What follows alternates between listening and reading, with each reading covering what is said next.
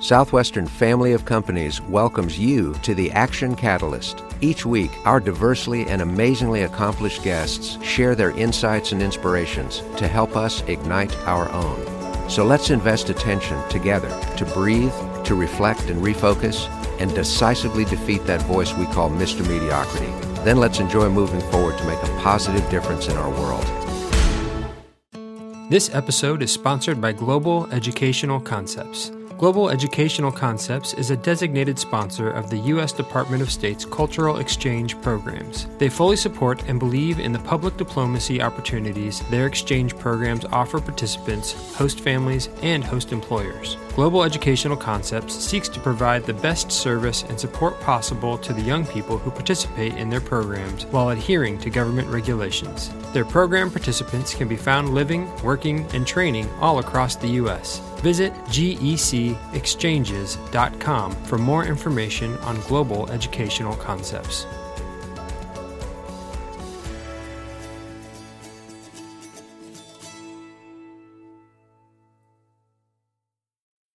Welcome to the Action Catalyst podcast. And today we have Dave Causer with us as our guest. Dave Causer, otherwise known as DC, is the president of GEC, he is also the leader of the Highlanders organization, and he is a member of the board of directors here at Southwestern Family of Companies. I consider DC a mentor, a friend, and an amazing business partner. And we are in for a big treat today.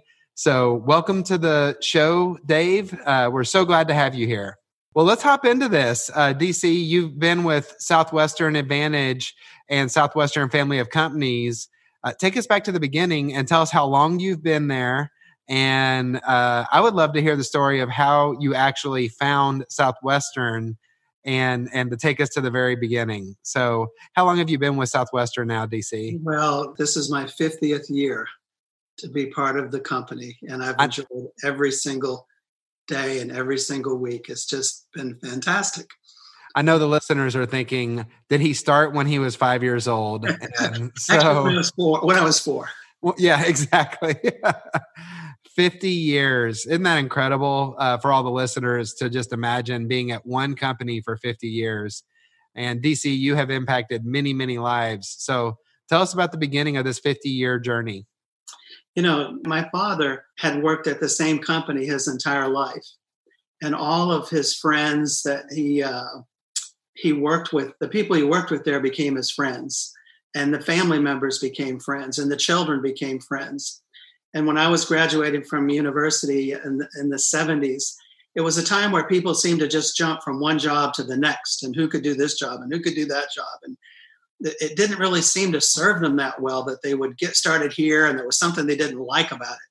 So then they would just leave and go someplace else. And pretty soon they didn't like something there and then they'd go someplace else or sometimes a friend would say, Hey, come and work with us. This is a fantastic opportunity, a great company. And they'd interview, their friend would, and they'd finally get the job and they'd finally get there. And when they arrived, the guy that told them to come was leaving. It's like, whoa, you told me this was a great opportunity. so um, I was very blessed to have a sales manager, Jim Calder, who taught us that there's going to be good times and bad times and hard times, but you just have to keep your head up head up and you just have to keep moving forward. And so early on, I decided if it was possible to just stay at the same location, that's where I would like to be. And I wasn't going to just move because there would be a bad year or a down year or a hard time. That's going to happen wherever you wherever you would go. But my story is is actually a God wink. It was it was it, it wouldn't happen without a without God being involved in the plan. Not, neither of my uh, parents went to university. We grew up in a very poor rural part of Pennsylvania. And uh, the one thing they knew for sure, though, is that their oldest son was going to go to university. That was made very clear to me. And they worked hard and saved up money and and helped make sure that I could go. And I was uh, adamant that I was going to go to a different university where all my friends were going to, like Penn State and uh, they they said no. They wanted me to go to this small uh, college that was near our town, a Christian college, and I definitely did not want to go there. And it was the biggest knockdown drag out I ever had with my parents. and so uh, we finally compromised. I could go for one year, and if I didn't like it, I, I could leave. And thank God that happened to me, Dustin, because if I hadn't gone to that small Christian liberal arts school, I never would have learned about Southwestern. I never would have met Steve Babbitt. And um, an interesting part of the story is when I was younger, I was in our small church in, in Pennsylvania. And there was a gentleman that spoke one day about how the world needed Christian businessmen. And I thought, you know what? I, th- I think God would like me to do that. That would be something I would like to do. But the chances of anyone from my small community in Pennsylvania ever becoming a business person were like minus 10. It just wouldn't have happened, just was not going to happen. So I went to uh, Houghton College and I I uh, met a, a, a, young gentleman there named Stephen Babbitt, who was my student manager and my mentor for the next four or five years. And uh, he uh, he took me out on the book field, and I, I don't think that anyone expected that I, I, would sell very many books or that I would be a top recruiter or team builder. But I, I knew deep down inside this was my opportunity and this was my chance. And so uh, that's how I got started. And uh, I built the, some teams as I was going through university, and and uh, I was bound and determined that I was going to stay. Yeah, you did. Well, not only did you stay, but you thrived. And you are one of two people in our 160 plus year history that has ever built a thousand plus person organization. So you and Spencer Hayes are the only two people who have successfully built organizations of over a thousand people. So tell us, how did you do that? And for all the listeners going, wow, I thought managing my team of 30 people was a lot to wrap their minds around having a thousand people in your organization. How'd you do that? And tell us, tell us about what that was like. Great organizations and companies are built not necessarily by people, but on principles. And along the way, there are a lot of different challenges. Um, per- perhaps one story of interest would be how we started our, our program internationally. And yes, we would love to hear that. For for the listeners, we we have uh, over ten thousand people internationally that have now come over to the United States and learned how to build their businesses during the summer, and they take that skill and those values back to their countries. And DC has led us in that effort. So tell us about that, DC. Well, it's another God story. I, I, remember exactly where I was when this happened. It was it was in May of sales school, and I'm so busy getting everybody out on the field. And I have this one young man named Eric Hoffer, and Eric is going to school in in uh, in the UK, and he calls me and asks, "Can he bring three of his British friends over to sell for the summer?" And I immediately tell him, "No, this is not a good idea." And um, I'm really busy. Sales school's going on. I'll see you when you get here. So he calls back the next day and asks, can he bring them again? And I said, Eric, I mean, how, how do you know these guys? And he goes, I play rugby with them. I go, Eric, no. You know, this is the time of, this was, I guess, in the 80s when when we have to pay for university ourselves. And most of the kids I work with are at private schools. They're very expensive and they need to earn money for the summer. And I'm not going to have three British guys that play rugby over here destroying the organization for the summer. So, as I mentioned, it's a God story because Eric was persistent enough to call a third day. And I, this is the phone call I remember because I was standing at my desk. I was so busy. And I just said, okay, Eric, just bring them. And Eric brought those three guys. And uh, they had a wonderful summer.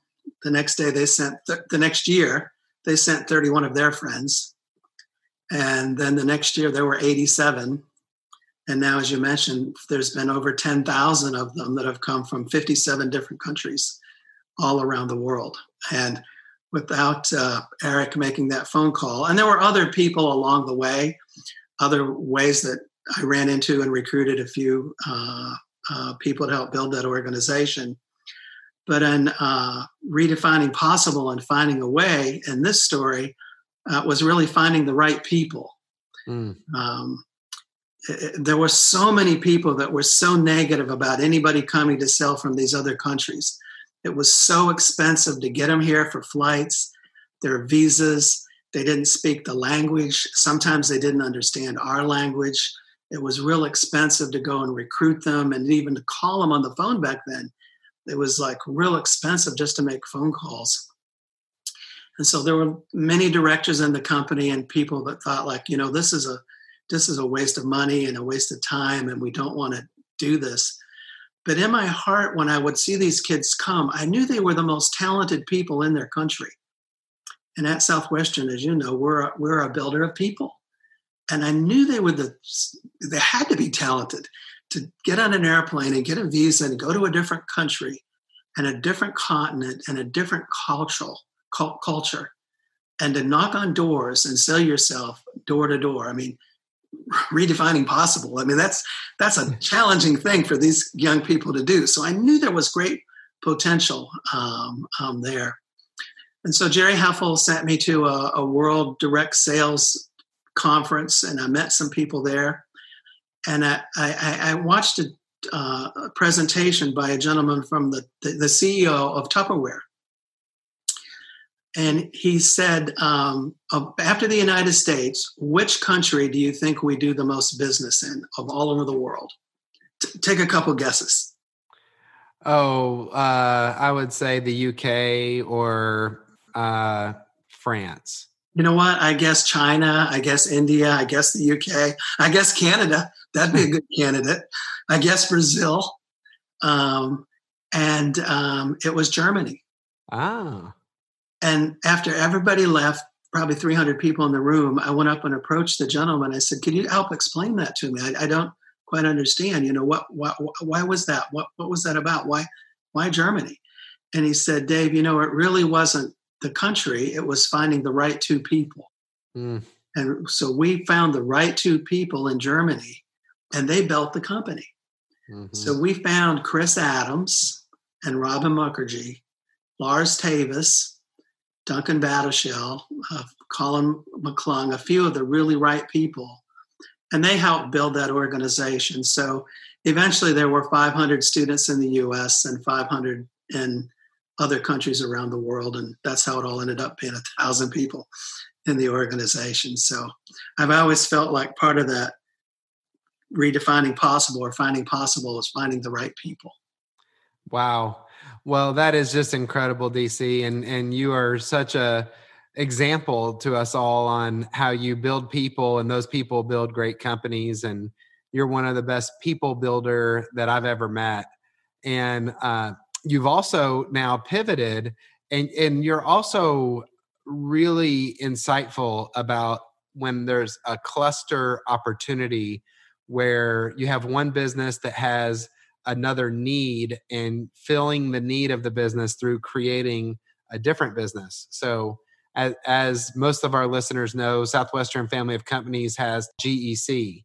So, tell us about how that was a cluster business model concept where it was uh, fulfilling an ecosystem that our Southwestern Advantage, the education business, needed to have um, a need filled. And tell us about that journey and what GEC is all about? It was again re- redefining possible. We, became, we, we, we, we, we found ourselves in, in an impossible situation, and that we had now three or four hundred students that would be coming from Europe to sell with us, but they never would come on time. They would always show up late. They couldn't get visas. Um, this is a very not known story, but one year we had 257 kids in sales school and we had 11 organizational leaders that would take these people to the field and they did not have visas in their passports so when sales school ended all those 257 people minus 11 organizational leaders they all went to the field to sell books and those 11 organizational leaders sat in the mort utley conference room being not allowed to go with them to the field i mean redefining possible. That was uh, that was a very very scary time. Um, we solved that problem. We had one of them gather up their passports, flew to London overnight, went into the embassy the next day, got the proper thing stamped in their passports, and flew back the next day, taking a big chance, not even know, not even knowing if we could ever get their passports back. But at that time, it became apparent that we needed to, to solve this problem and we needed a visa agency of our own. So, in the summer of 2004, we went to Washington, D.C., and met with the State Department, explained our needs, explained our problem, and Global Educational Concepts, uh, a designated sponsor of a of the J visa program for the United States government, culture exchange programs, was uh, started. So the first three years that GEC was in existence, we only brought Southwestern students because that's what we uh, were there for. And we, if we made any mistakes with these visas, as had been made in our case over and over and over again by other sponsors, we just we didn't want it to affect anyone else's business. And after three years of, of doing that successfully, we started bringing students for other businesses, for the Gaylord Opryland uh, operations and other Marriott properties and other companies in the United States. And so now we have a designation of work and travel students. That will be um, around 2,500 students that can come. We have interns and trainees that come. We have a new uh, summer camp counselor program where we're going to bring uh, people to work in summer camps. We have a high school program. We almost all of us know some high school exchange student that was in our high school. And so GEC now is a sponsor of those uh, high school st- uh, students. And uh, soon we'll have a teacher uh, designation to, uh, to be able to bring teachers, which are, are very needed in the country right now. So uh, it has expanded and it's a great mission. It's a mission that combines Southwestern's vision of building character in young people around the world and helps get our values to other countries around the world. Partnership with the State Department that wants to give young people from around the world an opportunity to visit the United States and uh, learn about our people and learn about our culture. So it's a huge public diplomacy program a little known fact is one out of every three world leaders, heads of states of different countries in the world, have been to the United States on an exchange program. So it's a, it's a, it's a tremendous, important way of helping get American values uh, spread throughout the world. And so that's, uh, that's another part of the mission of the Southwestern Corporative Families to be able to, uh, to, to move our principles forward uh, throughout the world. So it's a very, very exciting time. Oh, that's great. Well, I, and you know, DC, I, I love that you remind us often about your favorite line that's in the Southwestern Declaration, which says, we do not build walls, but we build bridges. Right. And you are such a bridge builder, and GEC's mission really does fulfill a huge need in in society and the world right now where there's so much division, there's so much people pointing fingers and blaming others, and and you bring the world together in such a meaningful way. And uh, it's so it's so fun meeting people from every different country. Where you know, if you watch the news, they would tell you that there's there's all these crazy things that are different with them. But then when you meet them, you get to know them, and you realize they're people, and and they're just like you and me, and they have goals, they have dreams, and and that if we all come together and work together, we truly can make the world a better place. And and you truly are focused on that. We've had ambassadors from other countries around the world come to Nashville to visit us and thank us for the work that we're doing with the young people that have been here and are now going back to their home countries. A number of years ago, we had the ambassador from Estonia, and she talked about how there are people in Estonia that feel like the Southwestern influence is changing the entire culture of their country. And we have over a hundred uh, former Southwestern trained book people that have started businesses in Estonia, Lithu- Lithuania, and Latvia, and other countries around the world. Last year, we had the, the uh, ambassador from Bulgaria. But if you come to visit us at GEC, come and visit our walls, and you'll see letters from different ambassadors around the world that are thanking us for the program. We just assume that all the other countries in the world know about entrepreneurship, free enterprise, sales, and they don't. It's, it's shocking. They have no idea about how a person could develop and run their own business. So it's a very, very exciting time uh, in, in our company. Yeah, you you have a couple of people from Bulgaria. You have a lot of people from Bulgaria that you personally manage your your organization now is the Highlander organization, and you have uh, students and and young people from Bulgaria, the Czech Republic, Kazakhstan, and and a, a variety of other countries in between. And I, I, love the story of of the top producer that you work with, who uh, I think he made over two hundred thousand dollars in uh, last summer. And tell us about that. How much money did Emil make, and what is the average income in Bulgaria, and what kind of impact will that make for his family and and the whole country? Well, also some of these young people have taken their money home and done some amazing things with it. Um, right now, this year, the ambassador from uh, Ambassador Stoichin asked, "Could we? How, could the students help put together some money to help buy a tractor for a farm?" Uh, wow. Uh, farm in Bulgaria because they need that, and so the the students are working to do that. But his his name is Emil, and um, uh, the last two years, he's been the number one salesperson in our company. He has made um, uh, a very ex- exciting amount of money, um, counting his dealer discount and all those things. It approaches two hundred thousand uh, dollars for the summer. Um, but um, he he and, and this and this summer of finding a way um, this will be an interesting thing, Dustin. Um, because of the flights were canceled and visas were held up, not very many of the Europeans got to come this year. In fact, we only have um, we have 19 that are here in the United States, unfortunately. Well, uh, in the Highlanders, we have nine that are here and 10 that are uh, in, in the UK.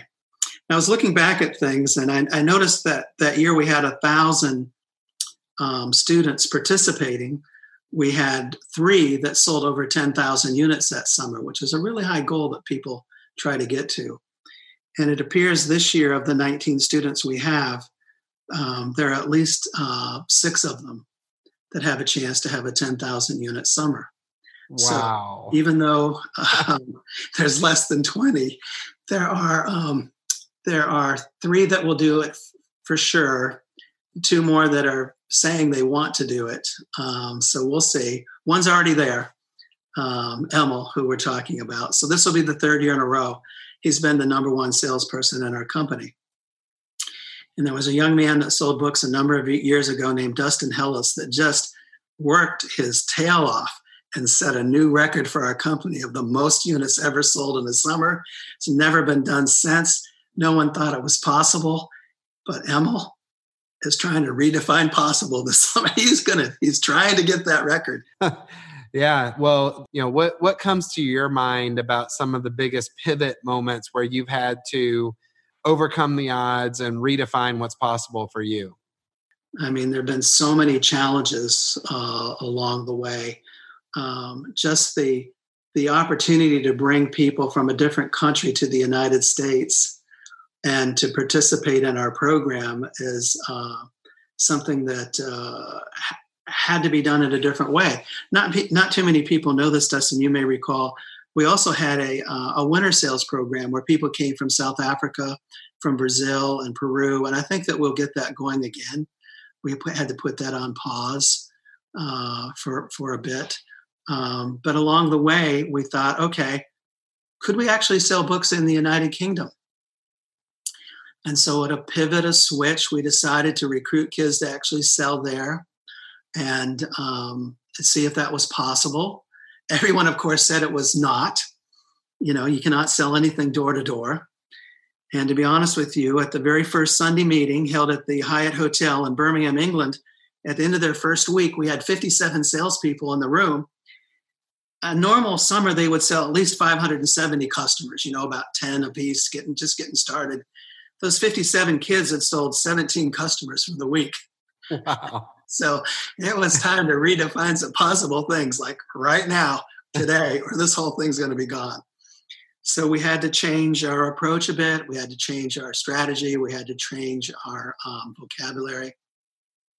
Jack Faris, who was uh, former head of the NFI, National Independent of, Federation of Independent Businessmen, was a great mentor of mine. And uh, Jack used to always say to me, compared to what? I would lay out the plan and define how it's supposed to work. And he would look at all at the whole thing and say, compared to what? And I said, what, what else? What do you mean? He'd say, well, what else, what else is out there? I go, well, I don't know what else. What, what are you talking about? And he helped change my thinking of, well, what else is possible? You know, what are the things that you haven't even thought that are possible? So that was a pivotal, ideal day of, well, all right, what's possible here? What needs to be done differently? How are we going to get this thing on track? And then eventually um, we had a, a 10,000 unit salesperson in the UK. And uh, we, we now have gone back there, as you know, this year.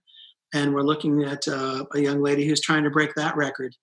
And we'll have a, a 10,000 unit salesperson there again. So I think the book is, is a tremendous work. And I think it is uh, something that people can use every month, every week uh, along along their journey. I think if they don't, then there's a tendency they may just get stuck in a rut and they're not there are no other what else what else what ifs um, mm-hmm. out there and they're not looking outside of the box so to speak and so uh, that would be my story on that oh i love it well dc as you're a, a member of the board of directors with southwestern family of companies and uh, closing us out here what would you say you're the most excited about of everything that's going on with your world with Southwestern family of companies.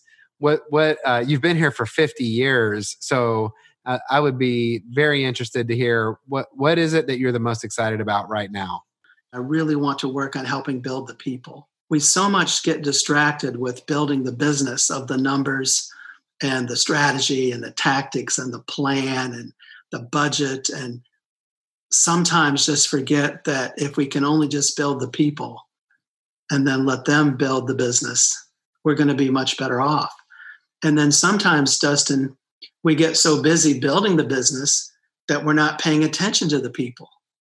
And they're crying out for, like, I, I need help. I just need someone to point me in the right direction. I just need someone to put their shoulder to the plow to, to, to help me move forward. And we don't even see it because we're so busy trying to build the business. So, um, my role of, of, the board of directors and here in our company and it doesn't matter which company they're in you know what, what can we do to help build them up help them get the right skills the right encouragement the right decisions at the right time and then let, let them go ahead and build the businesses ah uh, i love it uh, this has been uh, just a delight having you here on the action catalyst podcast and appreciate the time and uh, man i'm energized and and love everything that we talked about. So really appreciate your your time and and being here. The feeling is is very much mutual. Thanks, DC. If you enjoy this podcast, please make sure to subscribe.